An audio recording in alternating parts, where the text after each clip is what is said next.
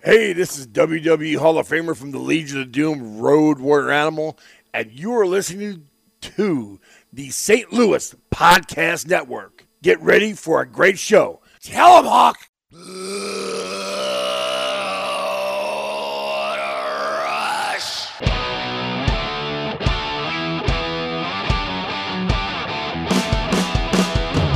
He's one half of the Road Warriors and the Legion of Doom, the most successful tag team in the world of professional wrestling. He's held the AWA, NWA, WCW, and WWF titles. He snacked on danger and dined on death. He's Road Warrior Animal, Joe Laurinaitis, and this is the What a Rush podcast. Now, here's your host, Joe Roderick. And welcome on into another episode of the What a Rush podcast. I am your host, Joe Roderick, joined alongside by the WWE Hall of Famer, one half of the Legion of Doom Road Warrior Animal, Joe Laurinaitis. Joe, what's going on, man? Hey Joe, what's up, man? Yeah, bro. Uh, I just heard the news today this week, as if poor Johnny Valiant was enough to hear about. That we hear another another couple great stars pass away this week, man. It's a pretty somber week in the world of pro wrestling. Yeah, the uh, the big one that uh, that happened on Wednesday morning, Bruno Sammartino passes away at the age of 82 years old. Another WWE Hall of Famer like yourself, and as you uh, as you mentioned to me earlier, you uh, you think that he is. You have said that he is the greatest champion of all time.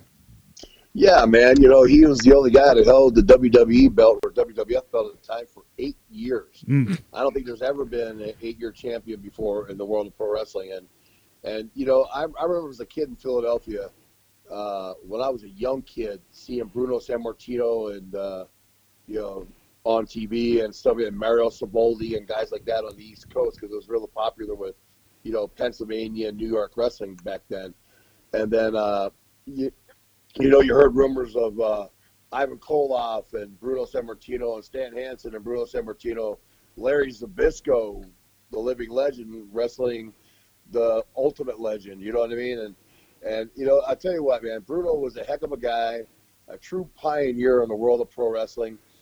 Um, a lot of people don't realize his son. Uh, uh, David Sammartino tried wrestling in Georgia Championship Wrestling when Hawk and I were there, you know, and he didn't have a very long career, but you know, uh, David was a great kid too. He looked just like his dad, man. Looked just like Bruno, and uh, it's a real good guy. I remember the first time I met Bruno.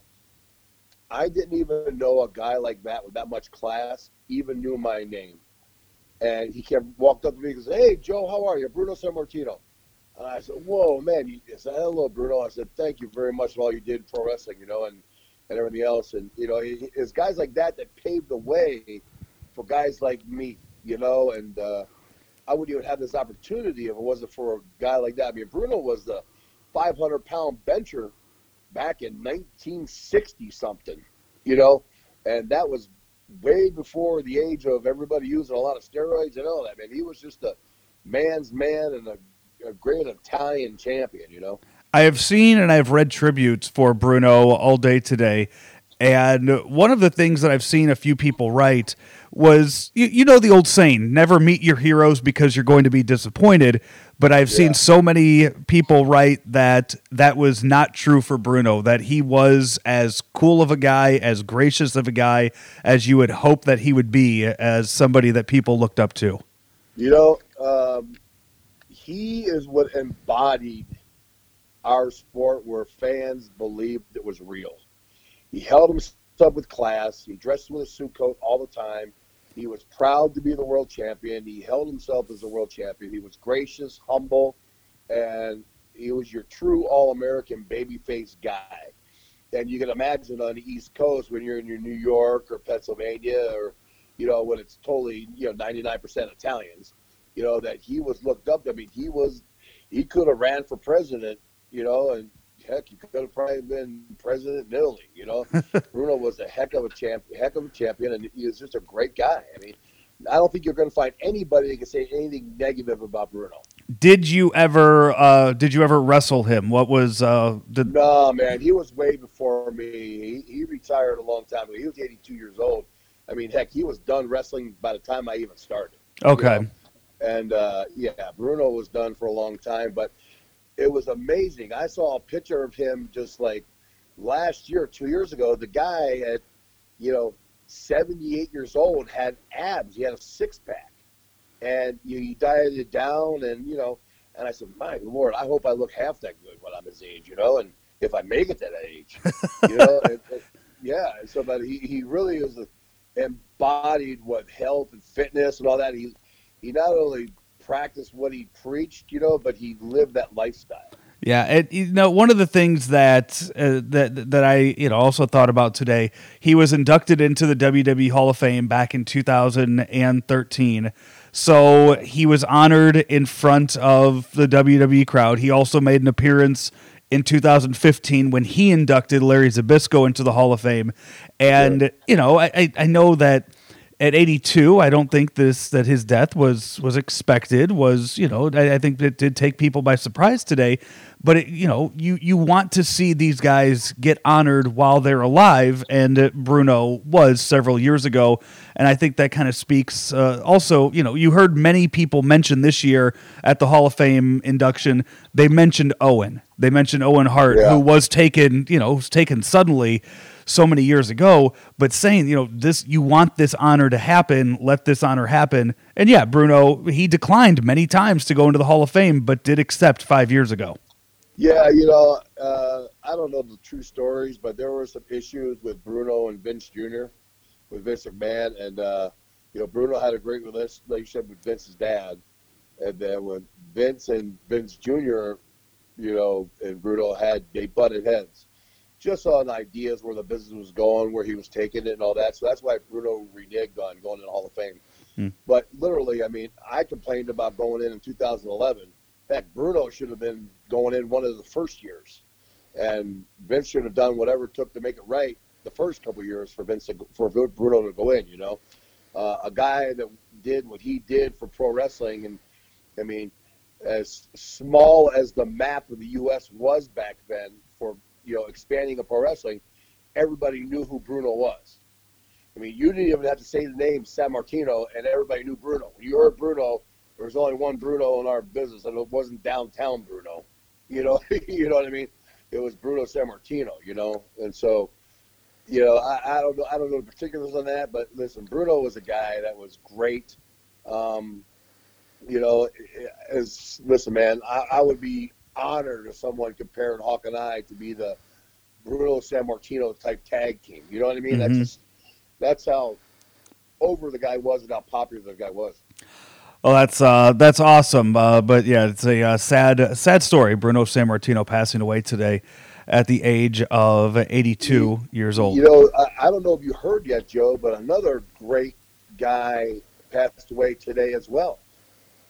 Who was that? And that was the manager of the Powers of Pain, Warlord and Barbarian, Paul Jones. You know, I was going to ask you about that. I saw Shane Helms uh, post about that, and I did. I meant to ask you before before we uh, we went on the air. So, yeah, uh, yeah number one, Paul Jones. Yeah, man, I had probably geez, hundred matches with Barbarian and Warlord, and Paul Jones was their manager. Paul Jones was actually, man, one of the funniest SOBs I've ever met. I mean, he was great. He was actually a good wrestler himself in the same era as Bruno Sammartino. I don't think he maybe was quite as old, but Paul Jones was up there. But Paul Jones and Paul Ellering, man, they had a feud going on when uh, during that bench press contest we did in Greensboro, North Carolina, against the Powers of Pain, and uh, Paul was another good voice for tag teams that couldn't really express or talk themselves back in the Mid Atlantic days, and uh, all up and down the Mid Atlantic coast, whether you're from Georgia, South Carolina, North Carolina, Virginia, West Virginia, they all know who Paul Jones was. That era, man, you, you talk, you know, you mentioned Paul Jones being able to wrestle, Paul Ellering being in the ring and being able to wrestle with you guys as well. I, they don't have many managers today at all in wrestling, but to have an era where the managers could also get in the ring and you know defend themselves as well. That's that's pretty cool, and it's probably something we won't see ever again. Yeah, yeah. I mean, look, there, there's only one. You see, first of all, you see no managers for single guys except for Paul Heyman, And two, you'll see once in a while you'll see a girl valet. Like there's a new one in NXT, uh, a Spanish girl. Vega, yep. yeah, yeah. So you see that every once in a while, but uh, uh, maybe that's because maybe the guy speaks broken English. You need someone to translate. Who, who knows what the reasoning is of it? I mean, it looks great, but you don't see that very much, and you never see anything in tag teams anymore, ever.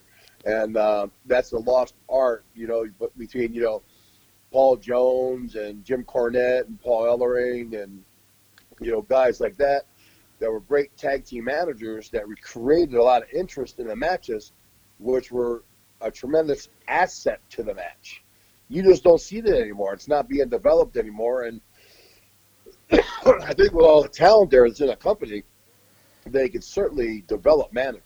Mhm. I mean, you know, if someone's not working out in the ring, you make them a manager. I mean, Paul Ellering's deal was, you know, he had blown out his knee, his kneecap and patella tendon snapped twice, and he had to go into managing, and it worked out perfect. And Paul Jones had a great career. He had, he had a few titles under his belt, but he was at that age where he had to get into managing, you know. So, I mean, I, I think it's a lost art in our business as well as tag team wrestling in general. And I think there's room in our business for that thing to come back. Yeah, the um, next week on the show we are going to uh, we'll discuss uh, the the tag team titles that'll both be on the line in Saudi Arabia. Also, uh, talk Saudi Arabia just in general as the greatest Royal Rumble taking place there next uh, next Friday. So we'll get into that a little more next uh, next Hey, man, week on the show. That's a that's a definitely history in the making, man. WWE going to Saudi Arabia. Yeah, I, gotta admit, I'd love to go over to Saudi Arabia, man. I think it'd be so cool. You know, I've been to that part of the country. I've been to Kuwait, Bahrain, Qatar, Abu Dhabi, Dubai. I've never been to Saudi Arabia, and I think it'd be a phenomenal experience to go over there. You know, and um, it's it hats off to WWE for making it over there. You know. That's a it's a hell of a card, and if uh, we'll we'll see if any changes are made or what more is announced next week. I can't Well, imagine. talk about it being stacked, right? I mean, my God. they got every championship match in the world going on, plus pluses. Yeah, the Giant Battle Royal and all this other crap going on, man. It's it's a loaded event. it's it, it really is crazy what they are uh, what what they're planning to do uh, next week as they travel to Saudi Arabia. But uh, Joe, you're traveling quite a bit this week. Let uh, let the folks know where you will be uh, this weekend. Yeah, man. I'm in Butler, Pennsylvania on Friday, and then I'm in Detroit for the Legends of Wrestling. You know, out there with uh, Sting and Brian Knobbs and uh, Eric Bischoff and Ric Flair. Woo! And then uh, you know, and I think I think uh, I think Mankind's there as well, Mick Foley.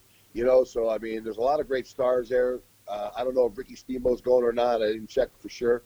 There's a lot of great stars, man. It's a new thing that uh, the Nasty Boys have. Uh, Brian Knobbs has gotten together with his partner Frank, and uh, it's going great. And uh, we get a lot of great fan attendance, and it's it's really a fan appreciation type show. You know, there a lot of legends the fans get to see, and you're never going to see that group of guys together, probably that often around the country, man. So the fans need to take heed to that and come on out to both Butler, Pennsylvania, and Detroit. Yeah, and you you have a few trips this summer out to uh, to Pennsylvania. This will be your first one uh, of the uh, of the spring. But yeah, the, the what you guys, I mean, the the second event you have this weekend. Uh, usually, I, I look at the cards. I see the cards of stuff you go to every weekend. You'll have you and maybe another legend, and then some indie stars, and they they fill a card with it. But my goodness, the the event that you have, you know, the names that you just mentioned. It's if you're in the area, make sure to get out there this weekend and uh, and go see it. So all of that stuff can be found on our website roadwarrioranimal.com. You can go on there and click the calendars page and find out where you will be this uh, find out where Animal will be this weekend and where he will be in upcoming weekends as well uh, because I know this isn't your only uh, trip to the state of Pennsylvania Oh, this month. man. Every every weekend we got Yep. shows to promote. You know, I'm busy next weekend as well, and uh, there's a lot of great events coming up. So we'll we'll inform everybody where it is. Like like I said, like you said, you can go to roadwaranimal.com and uh, check out the schedule. Yep, that's uh, that's where you found this uh, this podcast. That's where we'll have autographs, also uh, autograph pictures available for sale up there as well.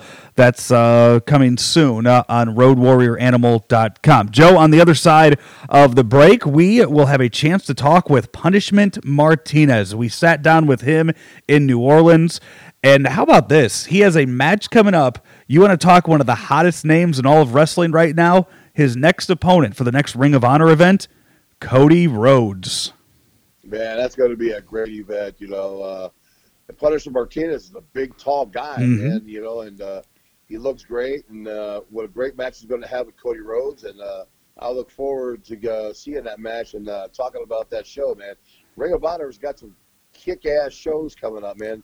They got great guys like Cody Rhodes in there, and some of the other guys in there. Christopher Daniels helping run it, and man, it's a great thing. Yeah, they absolutely do. So we will uh, we will chat with Punishment Martinez coming up on uh, the other side of the break. This is Andy Hanselman, president of the St. Louis Podcast Network. How would you like to be part of the What a Rush podcast?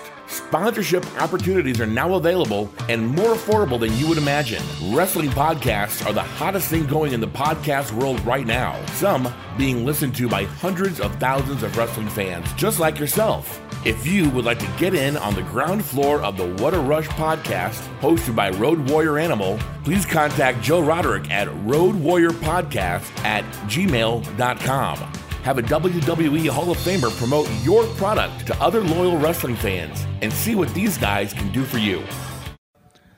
Hey, we're joined now by Punishment Martinez, another Ring of Honor star, here with us on the uh, What a Rush podcast. Uh, Joe and Punishment, you man, you were telling us before the uh, you know uh, when when you were reached out to and asked if you wanted to do this, how, how much of a hesitation was there? Man, I popped hard. It, it was funny because the question was asked, like, "Am I okay with doing this?"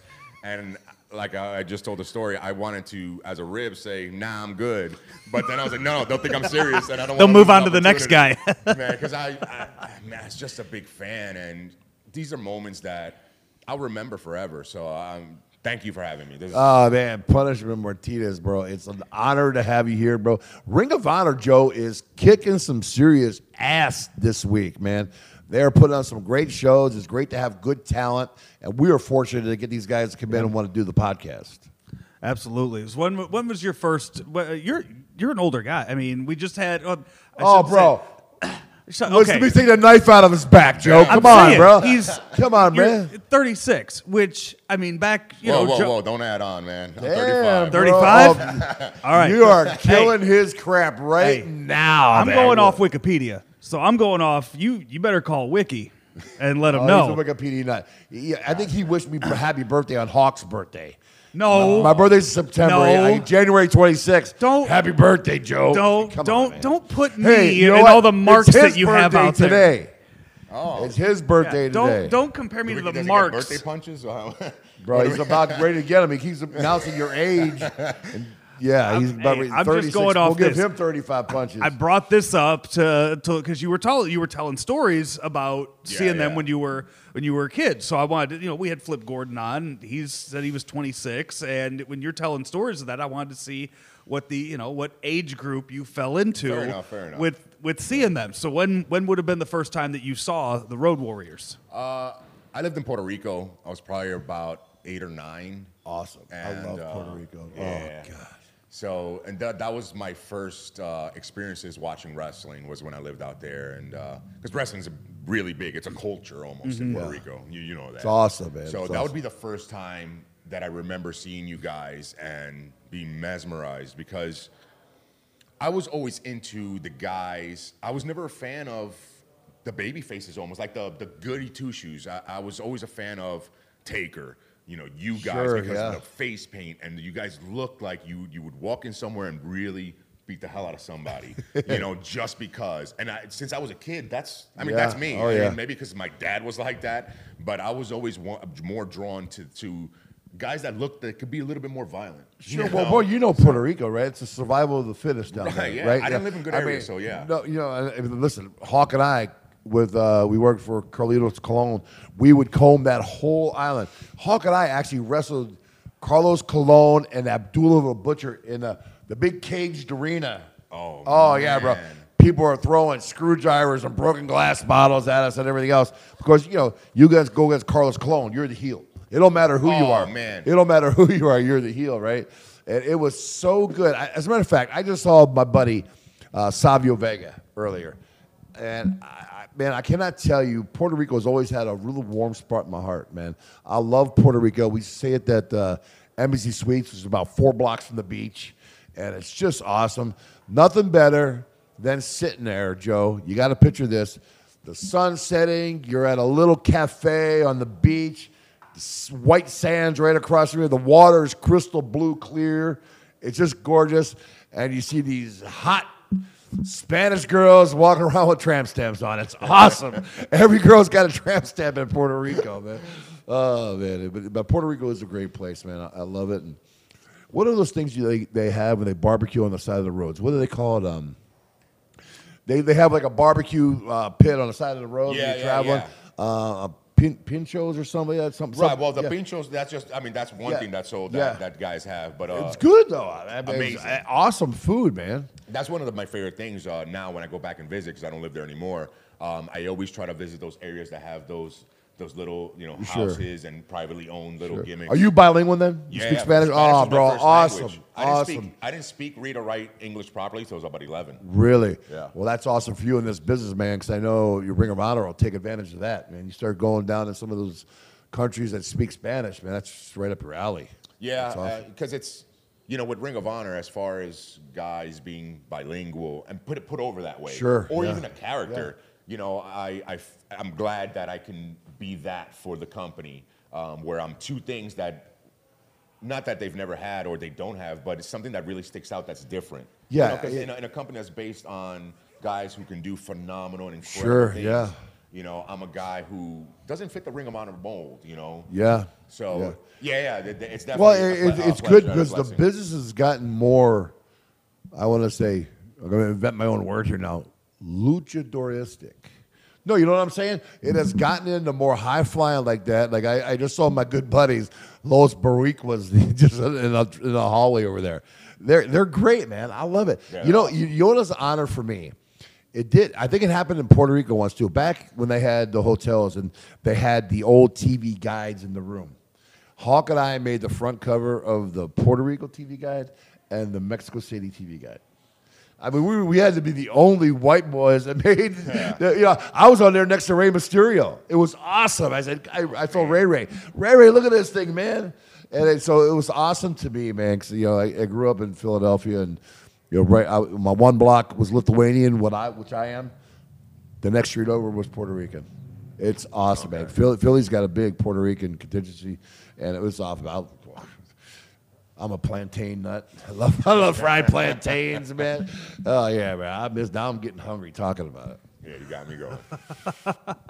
As another, th- you know, Joe, we were talking about it too. Another connection that you have with uh, with punishment. When you first started in the business, you you were thrown right into uh, the mix with a good friend of Joe's and Kevin Sullivan. yeah, when I first started with uh, ROH, I was man, just I landed in something special. Sure. You know, I got to be able to pick the brain on a daily basis of one of the smartest men in this business, and somebody who's so man. willing Yeah. to give it without even asking. He's just willing to give you knowledge. And Kevin Sullivan, and I was very lucky. And not only him, I, I got to be you know work uh, very closely with Steve Corino as well. Uh, BJ Whitmer and Kevin Kelly with that whole program that we did, and that was a special time, and I, I, I am so grateful for You, it. you know, you know I love, man. I worked with Kevin a lot. I mean, for 30 years. I would love to have a spot in the business of working with the big guys like yourself. You know what I mean? Because big guys got a myth; they only could do certain things. Right. You know what I mean? And and when they people could see that they're out of the mold of being just a big guy, and you could do leapfrogs and drop kicks and different things at a certain time. Nobody thought that Hawk and I were going to be able to do leapfrog drop kicks. I was 330 pounds when I was, you know, Right, you know, exactly. But then you start doing, they go, holy crap! And how tall are you? I'm six six. Yeah, have a six six guy. I'm you know very similar when I was wrestling Undertaker. Okay, bro, let's reverse it, leapfrog, drop kick, and you know power slam you. A six six guy, and Taker would do that too, bro. He'd leapfrog you. Of course, he'd be up there for about 15 seconds, you know. But it's great. But big guys work a different style, and it's great to see when big guys can adapt to smaller guys because you have to be able. You know this wrestling business. You got to be able to work with everybody. Yeah, one thing I worked really hard at, especially because of the way wrestling has changed, and like you just mm-hmm. said, how what it's become and whatnot. So I knew that I had to. I couldn't just rely on being a big man, Yeah. which I did for many years. I started working in 2004. A lot of people don't know that, and I pretty much wasted like the first 10 years of of my career because I was just coasting. Sure. I didn't sure. work. I didn't even work out. I, then it became, you know, what am I doing with my life? And Sure, if I really sure. want to do this, why am I not giving 100? I, I kind of got in my own head, and I just had to surround myself around the right people. I, I dropped over 100 pounds. Did you really? Yeah. Wow. And- What clicked? Uh, what's up? What clicked? What? Uh, Actually, so I had a sweet gig, right? I was running a club in Atlantic City, paid apartment, penthouse apartment that Wow. Al Capone lived on on the boardwalk. Unbelievable. That's awesome. free vehicle, made good money. I mean, it was free Sure, ride, like, yeah. You know, living the dream, right? And uh, but I was still doing indies and, and everything. And one of the owners of the club came up to me one day and said, "Hey, uh, we want you to, you know, keep you on and run the club and whatnot, but we need you here more. So, can you stop doing that wrestling thing?" And for whatever reason, that moment, it took two seconds. I looked at him and I was like, uh, nah, you got my two weeks notice, man. Like, I'm not gonna do Yeah. that. Because he gave me, like, it was you have to either quit or, or you know, quit wrestling or quit here. And I, I man, with no hesitation, I said, you got my two weeks notice. And then it was like, well, now I really got to do it. That's then, awesome. Then it's, if I'm gonna quit this, I really have to go all in. Sure. And I did, and And everything's luckily- timing in this business, bro. Right. This business timing is huge. I remember when uh, a friend of mine, John Conklin, was vice president of, of slots for the Tropicana in Atlantic City. Hawk and I used to go there and do the Millionaires Club every Super Bowl around Super Bowl time. Right. You had, they had a club and they had about 250 people in there. You had to bet a million dollars on the game. And they had Hawk and I in there. We're going, oh, we, and we're all painted up with spiked shoulder pads. Let me tell you how many people want to take pictures with two freaks like us walking in. I mean, you know, here we were so out of our element, you know, in the middle of the casino wearing spiked shoulder pads and paint, and everybody's a millionaire, right? And we're thinking, these people ain't going to want to talk to us. But it's great. Like, the whole East Coast, as you know, is great for wrestling. I mean, Yeah. they've had such wrestling experience up and down the coast for years.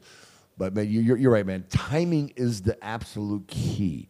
You know, something clicks in your head and you know it, and someone sees something in you too as well. That listen, man, we we could use this cat, right? And we could do something with him. And that's all. It's just got to flow together. Hey, listen, I I very well could have been bouncing at that bar that night when Ole Anderson came in that owned Georgia's Championship Wrestling. right.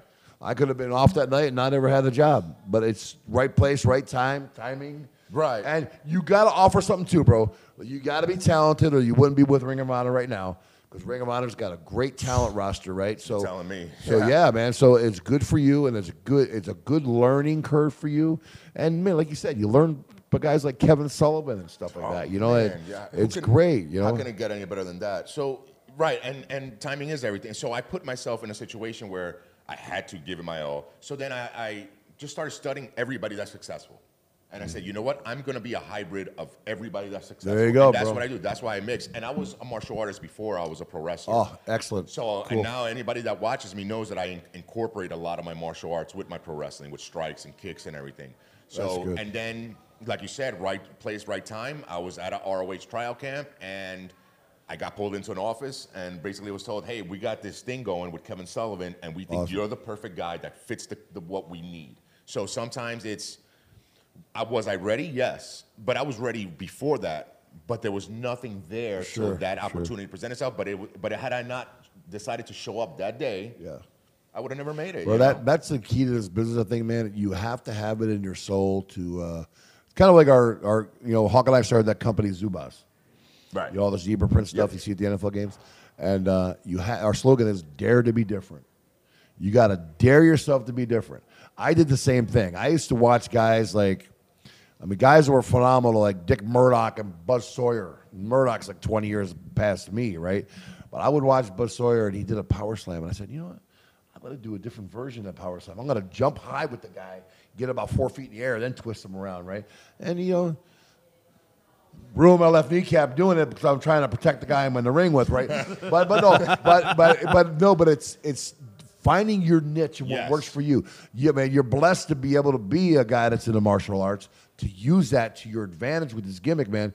Because let me tell you something: when you start whether you're getting heat on somebody or a babyface coming back, when you start whipping out your bag of tricks in the martial arts, people are going, "Holy crap!" Of course, and that's Yeah, yeah. you know, Yeah, man, you can't that, fake it, You know, so right, exactly. You can't fake that. I remember, I remember going to Japan a couple times. I don't know if you heard of a guy Hashimoto. Of course. Bro, Hashimoto used to try to break Hawk and I's ribs, kicking us so hard. We always got him back with a clothesline afterwards. Don't get me wrong, but, but but he would wind up and kick. He, he'd say, "Okay, I know, son, bend over, bend over." And all of a sudden, boom, boom, boom, boom. I said, "How is a big 400 pound guy like that kicking me so fast?" You know, it's crazy, man. Right, but that's real, you know, because Yeah, it's real. That's something that was Exactly. real to him too. So You've Yeah, done man, that's how much? How many trips have you made to Japan? just one. Just the one? And, and it's funny because since I was a kid, it was my dream to go to Japan. But my first dream of going to Japan wasn't for pro wrestling; it was for martial arts because I trained in traditional Sure, Japanese yeah, martial man. arts. So as a kid, when I used to train and fight, uh, I wanted to go to Japan to fight and train there. And then, obviously, through time, when I transitioned to pro wrestling, then it became my dream to be to you know go and wrestle. I don't. Luckily, I, I don't know if you do ever that. heard of this guy. You ever heard of Kevin Kerrigan? The name He's rings a bell, big, he's but- a big yeah. Swedish. He's a big Swedish martial arts guy. He was the head, the lead guy in Bloodsport 2. I went down and auditioned Oh, for Bloodsport 2, and I was the only wrestler that went to audition for it. Right, and I'm standing there. He goes, he goes, hey man, how, how and he spoke to, with the accent. Right, he goes, hey, how would you take a take a spin kick to the head? I said, well, bro, throw one. Throw one. I said, I said if, if I get hurt, it's my fault. Right. And I know it's coming, so and so I, I timed it. and I did one of those big twist and twirly 360s. You know, he goes, "How the crap are you doing that?" I said, "Bro, come on." I've worked with some. I've been, I've been lucky to work with some of the main eventers ever in wrestling. I said, "It's our business. We're stuntmen. We're re- that's what we really are. Realistically, we're yeah. stuntmen that are doing an athletic dance out there, and people that think it's fake or you don't get hurt." Ask Joe, my co-host here. We went to Ken Anderson's uh, the wrestling academy in uh, Minneapolis, right? Joe took a slam and hit the ropes for the first time, bro. I almost wet myself. I said, I said, if he was painted green, he would be literally a human Gumby in the ring. Never got in the ring little before in my green life. Clap of, clap of clay. We go to record the episode with him, and he's got this ring sitting there. And I said, you know what? I want to get in there. I want to get in there and see what's going on. Went in there and took a couple bumps, and on a Monday, and I was still sore But on what's Wednesday. nice about it though is the respect Welcome. you get and Yeah. know how hard it is to hit them ropes. I want to do more of it. I want to do it again. Yeah, man. When you learn to use those ropes as a weapon, you got to use it to your advantage and fly off those Right, ropes, so- man. That's the whole thing. Before I was a pro wrestler, I did the martial arts. I was a two-time national champion in New York State uh, full contact fighting. Oh, awesome, man. Then, but I, I also played all the major American sports. I played football, basketball, and baseball. Sure. Uh, and I was I was decent. So you're like an all-around athlete. Yeah. man. and then when I decided to go to pro wrestling, so I already knew being an athlete, this is obviously not going to be easy. I'm not stupid. I know this is going to be difficult, but I think I could do it. I, I mean, I, I've Yeah. endured other. It was still hard. Bro, you, I thought it you can't be. an athlete if you're not confident. No, no, but it was. uh, there's a big difference between conceited and confident. Confidence will get you a long way in this business. and in Right, I was, and that's what it was. Yeah, I was yeah. just confident, and I and I I believed in myself that I could do it. But it was still so much harder than I thought it would be. Uh, and like you said, just running the ropes. I remember the first time, and I was like, "Oh my god!" Like, I know I'm a pretty tough guy, so. How are there so many? Um, damn, there's a lot of tough guys in this world because to be able to do Well, this, because that was rough, man. you know, like yourself, and like guys like Taker who played basketball, right, and and uh, JBL who played for the Dallas Cowboys, and Goldberg who played pro football, and you know, football was my first love. When you know, my kid playing the NFL, and I was actually trying out for the New Jersey Generals, as a matter of fact, with the USFL, and then wrestling came up like a month before. I was doing the bowl training. So there's a lot of guys, for whatever reason, whether they blow out a knee or hurt their back or take a different turn in life or whatever happens, they somehow fall into wrestling. Right. So there's a lot of great athletes in wrestling, and you don't need to be the, the huge guy to be a great athlete. You know what I mean? You just got to have the talent, the athletic ability, and the drive. Because the good thing about being an athlete is you never, it's a never say quit attitude. Right, you endure. Bro, you, bro, you endure everything, and it's never never say die. I'm never gonna die, and uh, you always want to be that top dog. Right. No, otherwise, why are you doing it? Why are you doing it? Right? Unless I- you want to be the top man, dog. I say this all the time. Like, if you don't strive to be, I mean, you, you got to set goals, right? But if you don't strive to be a top guy, if you don't strive to be a winner, if you don't strive to be successful and something of importance in whatever it is that you're doing, then why are you doing it? Exactly. I don't man. understand that I, mentality. mean, I, I love your attitude, bro. I tell- tell you a funny story. Uh, I, you know, when I first started out, I went with the uh, down to Ole Anderson of Georgia Championship Wrestling. I was a road warrior by myself. He sends me to Jim Crockett Promotions to learn how to work at the NWA. Well, I went down there, bro. I was I was working nine times a week, making hundred and fifty dollars total. I said, Jimmy, I'm starving. I got child support. I said, I can't do this, man. He goes, Well, I don't have anything for you. So Ole Anderson only sent me there for, he said, two weeks, but it'll be in three months. Because they were doing a big buyout with Georgia Championship Wrestling at the time. Right. So here, well, it didn't work out. Somebody else tried to take over the company. So I said, Well, thanks, but no thanks. And I quit. okay. And I'm not a quitter on anything, bro. I went home and I'm working out at the gym, and I pretty much was MNF in wrestling. I mean, I was saying, "Now, screw this crap, and I don't want to do it. You know, I, I, I hate it, this and that. You know, I was going to kill Ole Anderson the next time I saw him. I told Ole on the phone, if I see you again, I'm going to knock you out, bro. I, I was hot. I was, you know, because I spent all this money training and diet, nutrition. Went there. So I'm in the gym, place called the gym in Minneapolis. Was Hawk and I were part owner of for about 25 years. And uh, I'm in there, and Rick Martel is the AWA champion. And Rick Martel comes up to me with a French accent and says, uh, Monsieur, you, you're talking bad about the wrestling business. I give you word of advice, you might get hurt. I looked at Rick Martel and I said, Hey, listen here, bro. I said, I'm not a gimmick. I said, I'll take that belt off you right now and beat you with it. I told him that right in my gym. I said, I ain't playing, man. Because I was still hot, right? You know, even though the business will work, you know, I was still pissed off. But, eh, you know, after you calm down and realize, you know, there's a lot of like yourself. There's a lot of bad apples in this business, man. And uh, but the good thing is, man, it, it's such a brotherhood that you respect everybody, and that's the crazy. Even if you don't like the person, even if bro, you respect what they've done, It's a whole other nother you level, respect yeah. their achievements, you know, and so that that fact is awesome, and I'm, I'm glad to see that mentality coming back to the wrestling business with Ring of Honor because you know it is. I know a lot of guys are working there now, and so man, you're in a good company right now, bro. You- I love it. Yeah. And and to your point, the guys there. That's one of my favorite things there because that respect and that wanting not there's not of course we all this is an individual business. We're not a team sport Yeah. where, you know, help each other. Eh, So we're all individually trying to become the biggest stars we can for ourselves. But at the same token, the company, everybody wants to put on the best product for the company, for the business, to make it better, because then it, it helps everybody, and we all, at the end of the day, make more money, uh, generate more fans. Fans have more enjoyment. Uh, it's like a shared mentality, which is Yeah. really cool. Bro, Hawk and I used to relish putting butts in seats. We would relish that because we knew everybody on the card was going to get a better payday. And that was our job. We, we said we will do whatever it takes to make sure that everybody on the card, from the guy opening the show to the guy right before intermission, right after intermission, the hard spots of the match, right? The hard spots of the card. We want everybody to make top dollar. So Hawk and I did what we had to do. You know, whether I mean, sometimes it pissed people off, but we let the promoter tell everybody, "Hey, listen, these guys need to be like this." We weren't just going to do it ourselves. Right.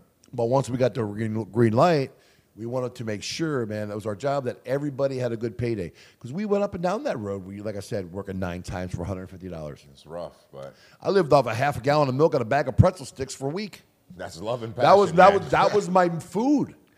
But I had to do what I had to do. If I didn't have Sergeant Slaughter picking me up with that big camouflage limo in the NWA and buy me a hamburger from Burger King every once in a while, bro, I probably would have. I did lose fifty pounds.